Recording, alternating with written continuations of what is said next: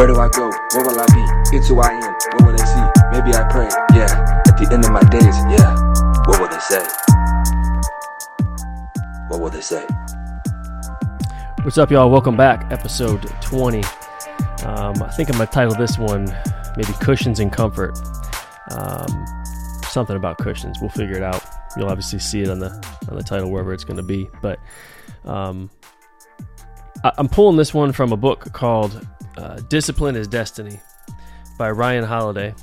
Um, it looks a lot at, at Stoicism, uh, Marcus Aurelius, and seems to be ancient wisdom that uh, really transcends time things that were written thousands and thousands of years ago, but they apply stronger today than maybe even they did back then.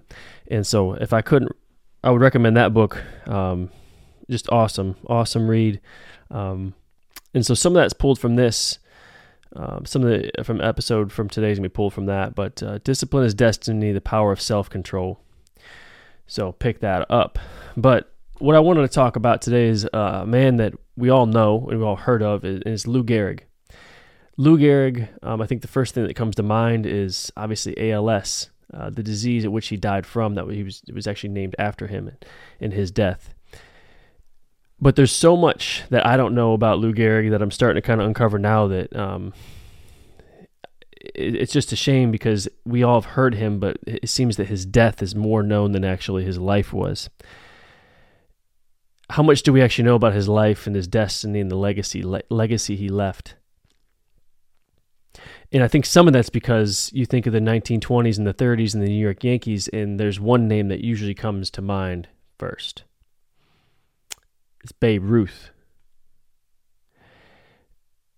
Gehrig and Babe were really complete opposites um, when you start to study them.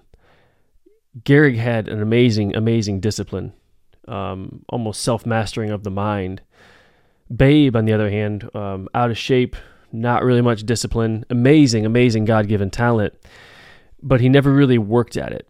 Um, had grit, and he was always working to be better and reach his potential. And I often think about how good Babe Ruth could have been had he actually worked and hit his potential. We all have a potential. How close can we get to hitting it? And I think Babe, unfortunately, was really, really pretty far away from hitting his actual potential.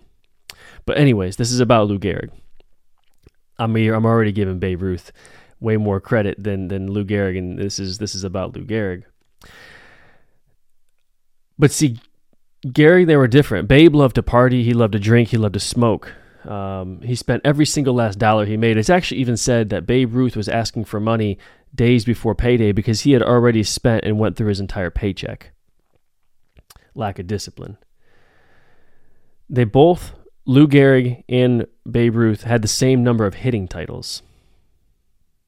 And then you look at the called shot game, the called shot game where allegedly uh, Babe Ruth pointed to the pointed to the fence. Some people say he had one strike and two strikes, and he was actually saying the number of fingers he had, how many strikes he had on him. But let's just assume it was a called shot, and he hit a home run, called shot, home run. Well, Gehrig came up came up next.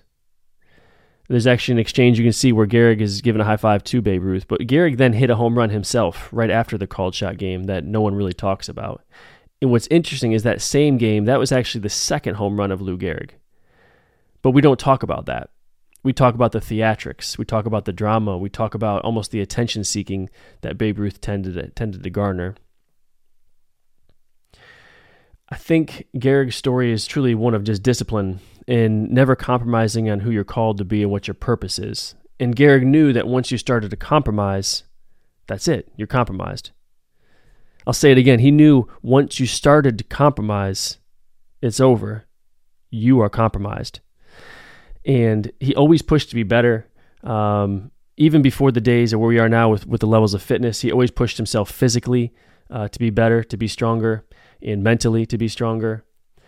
Um, and one story about that, which is funny that I just um, is is I wish I wish we had pictures of this, but as the Yankees were becoming more and more successful in the 1920s and 30s, management actually gave them cushions, cushions up in their dugout, and Lou Gehrig was spotted actually ripping off sections of his cushion in his dugout so he could just sit on the wooden benches. And he's quoted as saying, I get tired of cushions, cushions in my car, cushions at home, everywhere I go, cushions. He knew that getting comfortable was to compromise and to cave. He knew even though it's just a cushion, it's it's going to compromise him. And the tricky part about success that we have as, as individuals and the success, success that the Yankees had is when we have success, often we're, we're just showered with comforts from our successes. When we're successful, we're given cushions, whatever those cushions may be. And when you get cushions, that's it. You get soft. And so he ripped them cushions off. And the funny part about it all is then you contrast that to Babe Ruth. Babe Ruth actually almost became a human version of a cushion. This man shot up to 240 pounds.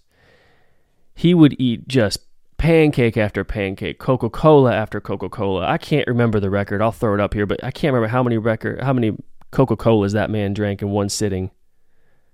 I'll throw it up here. But he was way out of shape. He actually became a human cushion. And again, it's just the simplicity, it's just the compromise of a cushion. We may say, ah, it's just one more drink, or I'll just look at this, or I'll just go there. It's just one day. Whatever that, whatever that inch you're giving, it's a cushion. And Gehrig knew that, yeah, it's it's just a cushion.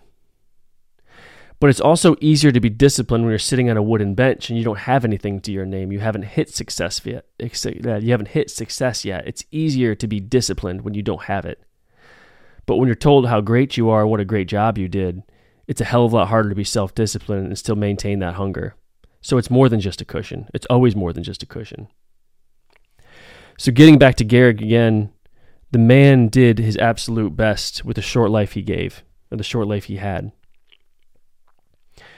And as we've said before, we all, obviously all know the only thing we really share in common on this earth is that we will die one day. We don't know when that's going to be, but our lives will be taken from us at some point.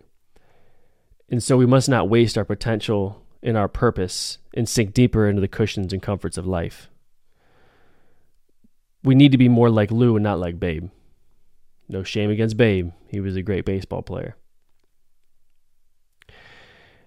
And as ALS slowly became to take over the physical body of Lou Gehrig, um, what's interesting is he had played for 2,130 consecutive games. It's the record that Cal Ripken beat um, 80 years later or so.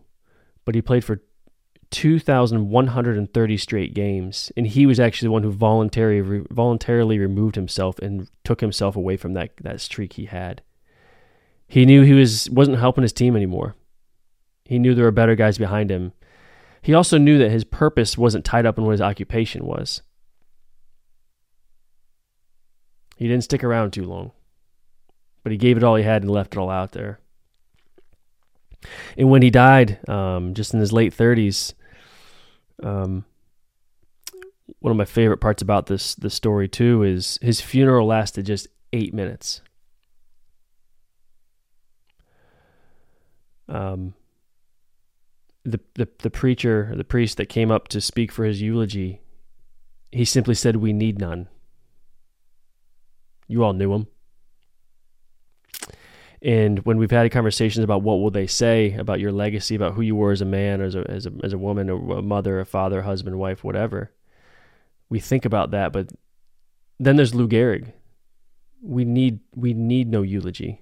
His life spoke for itself and that's really inspired me to to leave it all out on this earth while we're here. Let your actions and your character just speak for itself, not necessarily in you know a couple minute eulogy at the end of a funeral. Not that there's anything wrong with that either. Um, I think we often speak of now as if somebody you know flips a water bottle the right way, or they, um, I don't know, they throw an empty can into a trash can from ten feet away. They say they're built different built different is something you hear all the time. And, and, and, Lou Gehrig was truly built different, but he also built himself up throughout his entire life. It was a constant process um, of getting better, of being disciplined. He was self disciplined and he's treated his precious time on this earth putting in the work. And as I close up, I think my takeaway for myself is be harder on yourself than any outside force could ever be. Uh, I think we need to find pleasure in the pain, pleasure in the discipline that it takes. Um, pleasure from the discipline that it takes as we push ourselves. Don't find pleasure in the desserts and the cushions from our previous successes. It's easy to be comfortable in cushions, but we need to be comfortable on concrete instead. Let our bodies be a training ground for getting as close to hitting our potential as we can get. So throw away the cushions, give your comforts to the enemy, let them get soft.